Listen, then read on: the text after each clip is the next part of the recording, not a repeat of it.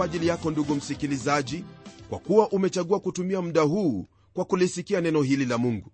Najua kwamba sio tu kusikia ndilo jambo lililo katika moyo wako bali kutenda hilo ambalo neno hili la mungu la kuagiza. Pamoja na hili ni tumaini langu ya kuwa katika kila njia umeuona mkono wa mungu wa neema juu ya maisha yako hasa ukikuongoza katika mema hayo na yale ambayo wahitajika kutenda kama mtoto wake na kama nilivyokuahidi kwenye kipindi kilichopita leo hii nataka tuanze mafundisho mapya kutoka kwenye agano la kale katika kitabu cha nabii mika. Kwanza rafiki yangu ni muhimu kumjua au kufahamu machache kumhusu huyu mtu aitwaye mika. Jina la huyu nabii maana yake ipo katika swali ambalo ni hili. Nani aliye kama yehova? Jina hili lina maana sawa na hilo la mikaeli ambalo lina maana ya ni nani aliye kama mungu. Katika maandiko yani biblia kuna watu wengi walio na hilo jina la mika ila huyu mika kwenye aya ya kwanza sura ya kwanza neno la mungu lamtambulisha kama mika mmorashu. Naye alikuwa ni mkazi wa huo mji uitwao moresh gathi. Sehemu hii ambayo neno la mungu lanena kwamba alikuwa ni mkazi wake ilikuwa ni maili 20 magharibi mwa mji wa yerusalemu karibu na mji mdogo wa lakishi kwa hivyo unaposoma biblia usichanganyikiwe na mika awaye yoyote kwenye biblia. Kitabu hiki ndugu msikilizaji chazingatia mwisho wa karne hiyo ya nane. Mika alihudumu pamoja na nabii isaya siku hizo za yodhamu na ahazi na hezekia wafalme wa yuda. Hata hivyo ujumbe ambao upo ni kwa miji hiyo miwili ya samaria na yerusalemu. Samaria kama vile unavyofahamu ulikuwa ni mji mkuu wa ufalme wa kaskazini au ifrahimu nayo yerusalemu ulikuwa ni mji mkuu wa yuda. Ijapokuwa alitoka kwenye ufalme huo wa kusini ujumbe aliokuwa nao hasa ulikuwa wa ufalme wa kaskazini. Ujumbe huu kwa hilo taifa ulikuwa ni wakati ule ambapo ashuru walikuwa wanawavamia. Licha ya ufalme wa kusini kuvamiwa pia ni huo ufalme wa kaskazini ndiyo ulichukuliwa mateka na ashuru. Kitabu hiki ndugu msikilizaji kimeitwa kitabu kidogo cha isaya kwa sababu ya hayo ambayo yanafanana katika vitabu hivi viwili. Kwa watu wengi kitabu hiki ni kipenzi chao kati ya hao ambao wanatajwa kuwa ni manabii kumi na wawili. Iwapo afurahia lugha nzuri na mashahiri basi hiki kitabu cha mika kitakupa jinsi hiyo. Kwenye kitabu hiki tutaona jinsi ambavyo anena hukumu za mungu pamoja na kuonyesha moyo wa huruma wa mungu. Hili ndugu msikilizaji ndilo twaliona akinena kuhusu hukumu na huo utukufu ambao utafuatia. Mika alitabiri hukumu juu ya yerusalemu uliokuwa mji mkubwa wa yuda pamoja na miji nyingine katika israeli. Miji kama ilivyo ndiyo huwa na ushawishi juu ya nchi yote kwa jumla. Matatizo ambayo tutajifunza au kuyaona kwenye kitabu hiki ni sawa na hayo ambayo yamo kwenye kizazi chetu cha leo. Mika alilaumu yote yanayohusu udhalimu ufisadi wizi tamaa mbaya kujirundukia mali kutokuwa na kichwa cha bwana maishani na matendo mengine kama vile uzinzi na uasherati. Kwa kawaida mika amefikiriwa kuwa ni nabii wa hukumu hili likitokana na sura tatu za kwanza ambazo zazingatia hukumu. Ijapokuwa hivyo ndivyo ilivyo sura za mwisho nne zanena habari ya faraja. Swali lake kuu ambalo lipo kwenye kitabu hiki ndilo la kupendeza sana. Swali lenyewe ndilo hili. Ni nani aliye kama wewe? Yani kama mungu? Hili ndilo wazo ambalo tutaona akiliendeleza katika mazungumzo yake. Kwenye sura za tatu za kwanza auliza swali hili. Ni nani aliye kama mungu kwa kutangaza au kushuhudia? Kisha kwenye sura ya nne na ya tano swali ambalo lipo ni hili. Ni nani aliye kama mungu kwa kutabiri na faraja? Na kwenye sura ya sita twapata swali hilo tena. Yani ni nani aliye kama mungu kwa kushawishi. Na mwisho kwenye sura ya saba kuna swali nzuri ambalo msikilizaji ni lazima ulisikie nalo na ni hili. Ni nani aliye kama mungu kwa kusamehe? Ndugu msikilizaji majibu ya maswali haya ndiyo yanayofanya kitabu hiki kuwa cha ajabu na cha kipekee. Ni kitabu ambacho chanena kuhusu hukumu ya mungu pamoja na ukombozi wake. Aya ambayo ni kuu kwenye kitabu hiki au ya kuzingatia ni hiyo aya ya 18 kwenye sura ya 7 ambayo yasema hivi. Ni nani aliye mungu kama wewe mwenye kusamehe uovu na kuliachilia kosa la watu wa urithi wake waliosalia? Hashiki hasira yake milele kwa maana yeye hufurahia rehema. Kwa mujibu wa hili ambalo tumelisoma ndugu msikilizaji twafahamu kwamba mungu anachukia dhambi lakini apenda nafsi za hao watendao dhambi ndiposa ataka kuwaokoa hukumu kama vile ilivyo yaitwa kazi ngeni ya mungu. Ni ngeni kwa kuwa mungu hafurahii kuhukumu bali afurahia rehema. Hata hivyo kwa kuwa mungu ni mungu mtakatifu anachukia dhambi ambayo ni uasi. Na kama tufahamuvyo uasi ni lazima kukabiliwa viwavyo. Naam hakuna lingine ambalo mungu yuwaweza kufanya isipokuwa kuhukumu dhambi. Lakini upendo wake kwa watenda dhambi hujapunguka hata kidogo kwani kwa kumwendea kwa imani katika bwana yesu kristo wao hupokea uokovu na samaha ya dhambi. Hili msikilizaji ndilo ambalo ladhihirishwa kwenye kitabu hicho cha injili ya yohana mtakatifu sura ya tatu kwanzia aya hiyo ya 14 na kuendelea. Nalo neno lake bwana kwenye sehemu hiyo lasema hivi. Na kama vile musa alivyomwinua yule nyoka jangwani vivyo hivyo mwana wa adamu hana budi kuinuliwa ili kila mtu aaminie awe na uzima wa milele katika yeye. Kwa maana jinsi hii mungu aliupenda ulimwengu hata akamtoa mwanawe pekee ili kila mtu amwaminie asipotee bali awe na uzima wa milele. Maana mungu hakumtuma mwana ulimwenguni ili auhukumu ulimwengu bali ulimwengu uokolewe katika yeye.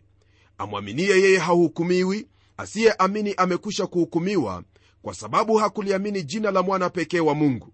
Na hii ndiyo hukumu ya kuwa nuru imekuja ulimwenguni na watu wakapenda giza kuliko nuru. Kwa maana matendo yao yalikuwa maovu. Maana kila mtu atendaye mabaya huchukia nuru wala haji kwenye nuru matendo yake yasije akakemewa. Bali yeye atendaye kweli huja kwenye nuru ili matendo yake yaonekane wazi ya kuwa yametendwa katika mungu. Kama vile maandiko hayo tumeyasoma ndugu msikilizaji jambo hili ndilo ambalo lasimama kwamba iwapo mtu atamwamini huyo mwana wa mungu katika hayo ambayo mungu alimtuma kwayo huyo atafahamu hilo ambalo neno la mungu lataja kwamba mungu hufurahia rehema na wala siyo hukumu. Ndiposa tena kwa ufunuo wa roho mtakatifu mtume paulo akiwaandikia wale wapendwa katika kanisa la rumi aliandika akisema maneno yafuatayo kwenye kitabu cha warumi sura ya 8 aya ya kwanza na kuendelea. Nalo neno la mungu ndugu msikilizaji lina haya ya kutwambia kwa habari za hukumu na habari za mungu kufurahia rehema. Neno lasema hivi sasa basi hakuna hukumu ya adhabu juu yao walio katika kristo yesu? Kwa sababu sheria ya roho wa uzima ule ulio katika kristo yesu imeniacha huru mbali na sheria ya dhambi na mauti. Maana yale yasiyowezekana kwa sheria kwa vile ilivyokuwa dhaifu kwa sababu ya mwili mungu kwa kumtuma mwanawe mwenyewe katika mfano wa mwili ulio wa dhambi na kwa sababu ya dhambi aliihukumu dhambi katika mwili. Ili maagizo ya torati yatimizwe ndani yetu sisi tusiyoenenda kwa kufuata mambo ya mwili bali mambo ya roho. Kwa msingi huu rafiki yangu twafahamu kwamba hakuna mtu awaye yeyote anayefaa kuhukumiwa licha ya sote kuwa chini ya hukumu ya mungu kwa sababu ya dhambi zetu. Hii ni kwa kuwa wewe binafsi unapochukua hatua hiyo ya kumwamini mungu mara moja utapokea samaha na rehema kutoka kwake. Ukikosa kufanya hivyo ni lazima basi utahukumiwa. Chaguo na uamuzi sio wa dini yako jamii yako bali ni wako binafsi. Elewa kwamba utakaposimama mbele za mungu dini yako haitakuwepo mahali pale wala jamii yako kwa kuwa kila mtu ataubeba mzigo wake mwenyewe na kutoa hesabu yake mbele za mungu. Je u tayari kutoa hesabu yako? Mimi nipo tayari kwa kuwa ninaye mwombezi mbele za mungu anayesimama kwa niaba yangu. Nam huyo ndiye atakayetoa hesabu zangu na kusema yale yote ambayo yananihusu mbele za mungu. Na jambo ambalo ni la kubariki ni kwamba mungu anapokea ushuhuda wa huyo aliye mwombezi naye siye mwingine bali ni yesu kristo. Ndugu msikilizaji huyu ambaye ni mwombezi wangu ndiye iwaweza kuwa pia mwombezi wako iwapo utamwamini. Tukirudia kitabu chetu cha mika twaweza kukigawanya kwa njia hiyo ya ujumbe alizokuwa nazo. Jumbe hizo zaanza kwa neno hili sikilizeni. Hii ni kama vile twapata kwenye sura ya kwanza aya ya pili sura ya tatu aya ya kwanza pamoja na sura ya sita aya ya kwanza. Ujumbe wa kwanza ni kwa watu wote nao ujumbe wa pili ni kwa israeli na kisha ujumbe wa tatu ni himizo kwa watu wa israeli kutubu na kumrudia mungu.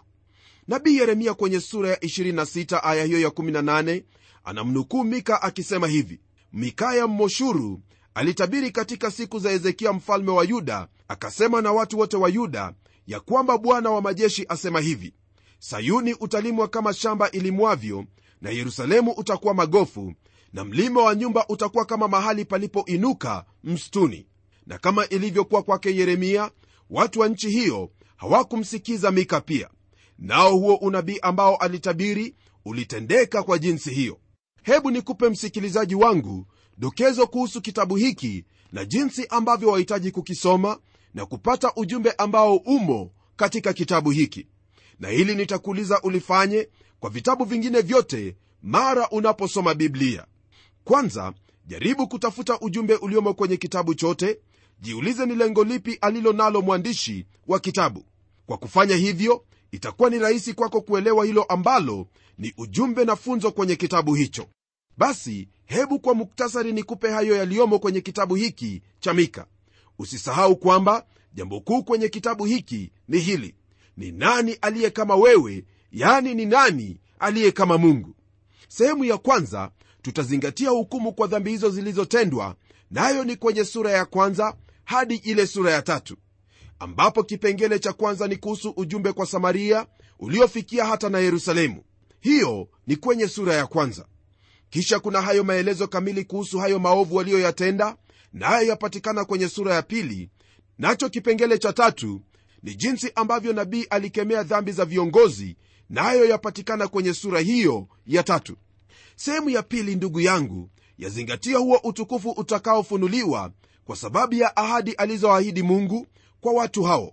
Kipengele cha kwanza kwenye sehemu hiyo ya pili ni kuhusu unabii wa siku za mwisho nayo na yapatikana kwenye sura ya nne. Nacho kipengele cha pili ni unabii kuhusu kuja kwa yesu kristo mara ya kwanza kabla ya kurudi kwake mara ya pili na kuuthibitisha ufalme wake hapa ulimwenguni.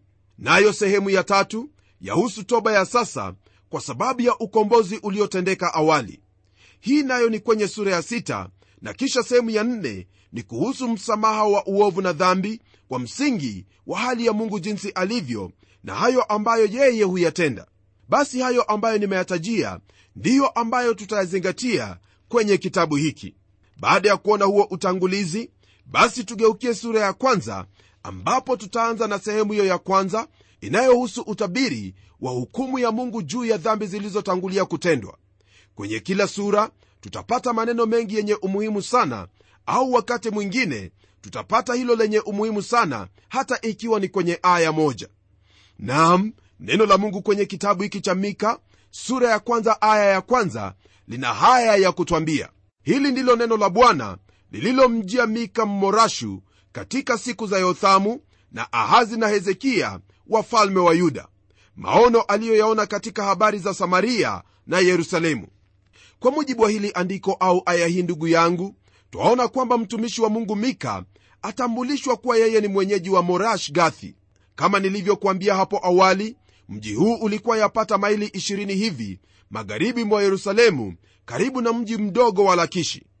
Nabii mika alihubiri au kutabiri wakati mmoja na isaya nabii ni kana kwamba mungu alimtuma isaya kwa ufalme huo wa yuda na kumtuma mika kwa taifa hilo la kaskazini au ufalme wa kaskazini ulioitwa israeli au kwa jina lingine ifraimu na kama ilivyo kwenye aya hii ndugu msikilizaji twaona kwamba wale ambao ni wapokeaji wa ujumbe huu walikuwa ni waziwazi kabisa. Yani ulikuwa ni huo ufalme wa kaskazini ulioitwa ifrahimu au israeli na ule mji wake wa samaria. Ujumbe huu pia ulikuwa ni ujumbe kwa yerusalemu. Nam mji huo wa samaria ulikuwa ni mji uliojengwa na huyo mfalme aitwaye omri nao ulikuwa ni makao makuu ya ibada ya sanamu. Baadaye mji huo uliendelezwa kabisa na yule mfalme aitwaye ahabu pamoja na mke wake yezebeli ambapo walimjengea baali mmoja wa miungu ya sidoni hekalu. Leo hii mji huo ni magofu sawa na unabii wa mika kama vile neno la mungu lilivyomjia ujumbe wa kwanza msikilizaji ambao hasa ni kipengele cha kwanza kwenye sehemu hii waanzia kwenye aya hii ya pili inayosema hivi. Sikilizeni enyi watu wa kabila zote sikiliza e dunia na vyote vilivyomo. Bwana mungu na ashuhudie juu yenu yeye bwana kutoka hekalu lake takatifu. Ujumbe huo ambao upo kwenye kitabu hiki ni ujumbe kwa watu wote kwa hivyo ni ujumbe wako pia. Kama ilivyo na manabii wote ijapo walinena kuhusu baadhi ya hayo yaliyokuwa yakitendeka wakati ule ujumbe wao watufaa hata na leo kwa kuwa kanuni zilizokuwepo wakati huo ndizo twahitaji na sasa na pia zafanya kazi hata sasa hivi. Nabii huyu azungumza kuhusu filosofia ya serikali ya wanadamu na pia atazungumzia kuhusu hilo ambalo ni sawa na haki katika utawala na hilo lisilo haki. Hiki ni kitabu ambacho viongozi wa tabaka zote wafaa kusoma ili wafahamu uongozi ambao wawafaa wanadamu. Hili hasa ni kulingana na hilo ambalo mungu ameliweka. Hii ni kwa kuwa mwenzangu unapotazama serikali za kila aina ulimwenguni kuna malalamiko na hali ya kutotosheleka miongoni mwa watu. Na kama tutakavyoendelea kujifunza utapata ufahamu kwamba siyo aina ya serikali ndiyo yenye kosa bali ni hao au yule aliye katika ofisi utu na tabia yake ndiyo yafanya serikali kuwa nzuri au kosa kuwa nzuri. Hebu nikusomee hili ndugu msikilizaji ambalo twalipata kwenye aya ya11 katika kitabu hiki cha nabii mika. Nalo neno la mungu lasema hivi kwa habari za viongozi. Wakuu wake huhukumu ili wapate rushwa na makuhani wake hufundisha ili wapate ijara na manabii wake hubashiri ili wapate fedha. Ila hata hivyo watamtegemea bwana na kusema je hayupo bwana katikati yetu? Hapana neno baya lolote litakalotufikia. Kwa haya ambayo tumeyasoma ndugu msikilizaji hilo ni dokezo tu ya yale ambayo wale walio viongozi hufanya katika maisha yao. Kuna mengi ambayo twaweza sema lakini kama ilivyo kwa neema ya mungu najua kwamba utapokea kanuni na hayo ambayo mungu yuwataka utende kama mtoto wake. Najua kwamba katika kizazi hiki chetu cha leo kuna wale ambao wamekuwa na swali kuhusu kanuni ambazo zimo katika biblia wakisema kwamba kanuni hizo ni za kitambo vitabu hivyo viliandikiwa watu wa kitambo. Lakini ndugu yangu unaposoma kwenye maandiko haya utafahamu kwamba kanuni ambazo zipo ni kanuni ambazo zatufaa leo hii katika kizazi chetu cha leo. Kwa kuwa pasipo kufuata kanuni hizi ndiposa waona mambo maovu yakitendeka mambo ambayo si sawa katika jamii. Kitabu hiki kwenye kanuni zake wapata kwamba chakemea maovu chakemea ufisadi chakemea uasherati chakemea yale yote ambayo hayamfai mwanadamu katika moyo wake na pia katika mwili wake na hata katika umma kwa jumla. Kwa mfano ndugu msikilizaji siyo jambo ngeni kwamba hivi karibuni kwenye nchi moja kanisa moja ambalo ladai kwamba laamini biblia limemtawaza mtu aliye msenge ili kuhudumia watu wa mungu nami ningependa kukwambia rafiki yangu jambo hilo ni jambo ambalo neno la mungu lakataa wazi wazi kabisa na kwa hivyo kitabu hiki kanuni zake bado zasimama na tena ni imara. Haijalishi watu watasema nini haijalishi ulimwengu utasema nini lakini kanuni za kitabu hiki ndugu msikilizaji siku zote zitasimama imara kwa kuwa neno la mungu litasimama imara. Naam huenda watu watasema kwamba huo ni uhuru mpya ambao watu wanaupata katika njia zao wenyewe. Lakini uhuru huu ndugu yangu napenda kukutangazia kwamba iwapo hautokani na neno lake bwana iwapo hautokani na jinsi ambavyo neno lake mungu lasema basi itakuwa ni kinyume na kanuni zake mungu na lile ambalo hufanyika mtu anapokuwa kinyume na kanuni za mungu ni hukumu ya mungu juu ya maisha yake hebu tu nikusomee kidogo rafiki yangu kuhusu yale ambayo neno la mungu lanena kwa habari za kanuni ambazo mungu ameziweka ili kwamba wewe pamoja nami tunapokosa kuzifuata basi tutakuwa tumemkosea mungu na adhabu ya mungu itakuwa juu yetu. Naam nasoma kutoka kwenye kitabu cha warumi kitabu ambacho kiliandikwa karne nyingi kitambo ili tuweze kufahamu kwamba kanuni zake mungu zasimama daima na zisipozingatiwa ni lazima jamii itaumia ni lazima watu binafsi wataumia ni lazima umma itaumia na hata ni lazima nchi itakuwa katika shida. Naam neno la mungu lasema hivi kwenye kitabu hiki cha warumi sura ya kwanza aya ya 18 na kuendelea. Kwa maana ghadhabu ya mungu imedhihirishwa kutoka mbinguni juu ya uasi wote na uovu wa wanadamu waipingao kweli kwa uovu kwa kuwa mambo ya mungu yanayojulikana yamekuwa dhahiri ndani yao kwa maana mungu aliwadhihirishia. Kwa sababu mambo yake yasiyoonekana tangu kuumbwa ulimwengu yaonekana na kufahamika kwa kazi zake yaani uweza wake wa milele na uungu wake hata wasiwe na udhuru. Kwa sababu walipomjua mungu hawakumtukuza kama ndiye mungu wala kumshukuru bali walipotea katika uzushi wao na mioyo yao yenye ujinga ikatiwa giza wakajinena kuwa wenye hekima walipumbazika wakaubadili utukufu wa mungu asiye na uharibifu kwa mfano wa sura ya binadamu aliye na uharibifu na ya ndege na ya wanyama na ya vitambavyo.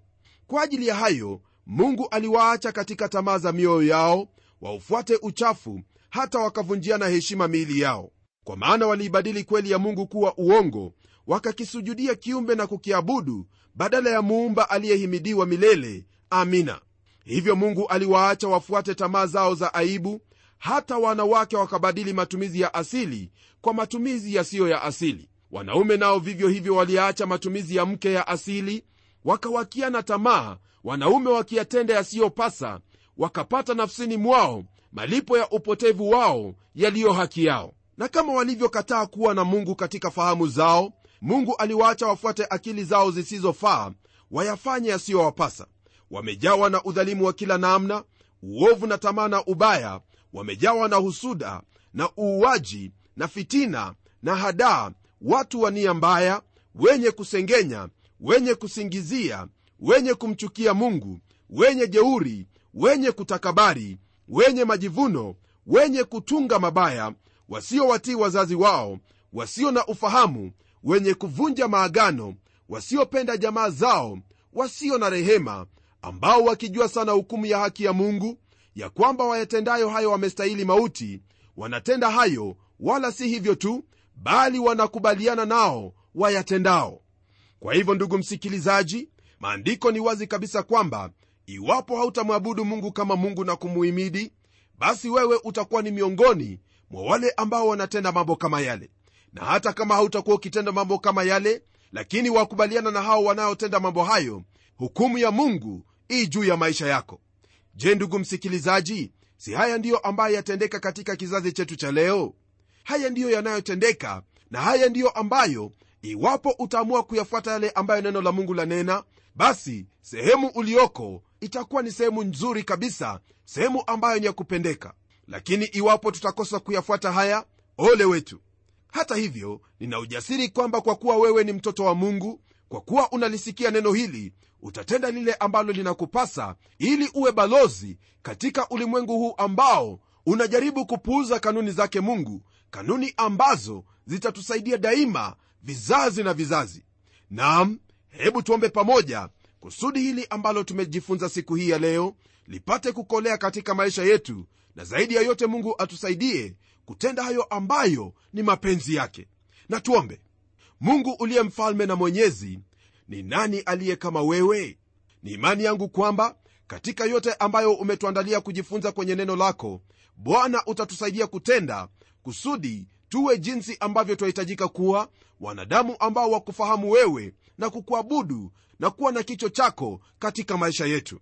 Haya najua kwamba ndiyo utakayotutendea na najua kwamba pia msikilizaji wangu anakubaliana na jambo hili kwa kuwa tumeliomba kwa pamoja katika jina la bwana yesu kristo aliye mwokozi wetu. Amen. Kwa haya ambayo tumejifunza ndugu yangu au kwa usawa utangulizi ambao tumekuwa nao kwenye kitabu hiki cha mika na kualika kwenye kipindi kijacho ili tuendelee na hayo ambayo twafaa kuyajua kutoka kwa mungu wetu. Nam tafuta kujua kanuni zake mungu tembea kulingana na kanuni hizo nawe utakuwa ni miongoni mwa wale ambao wataitwa ni wabarikiwa kwa kuwa neno hili la mungu la dumu hata milele na hadi kipindi kijacho na kutakia heri na baraka zake mwenyezi mungu. Ni mimi mchungaji wako jofre wanjala munialo na neno litaendelea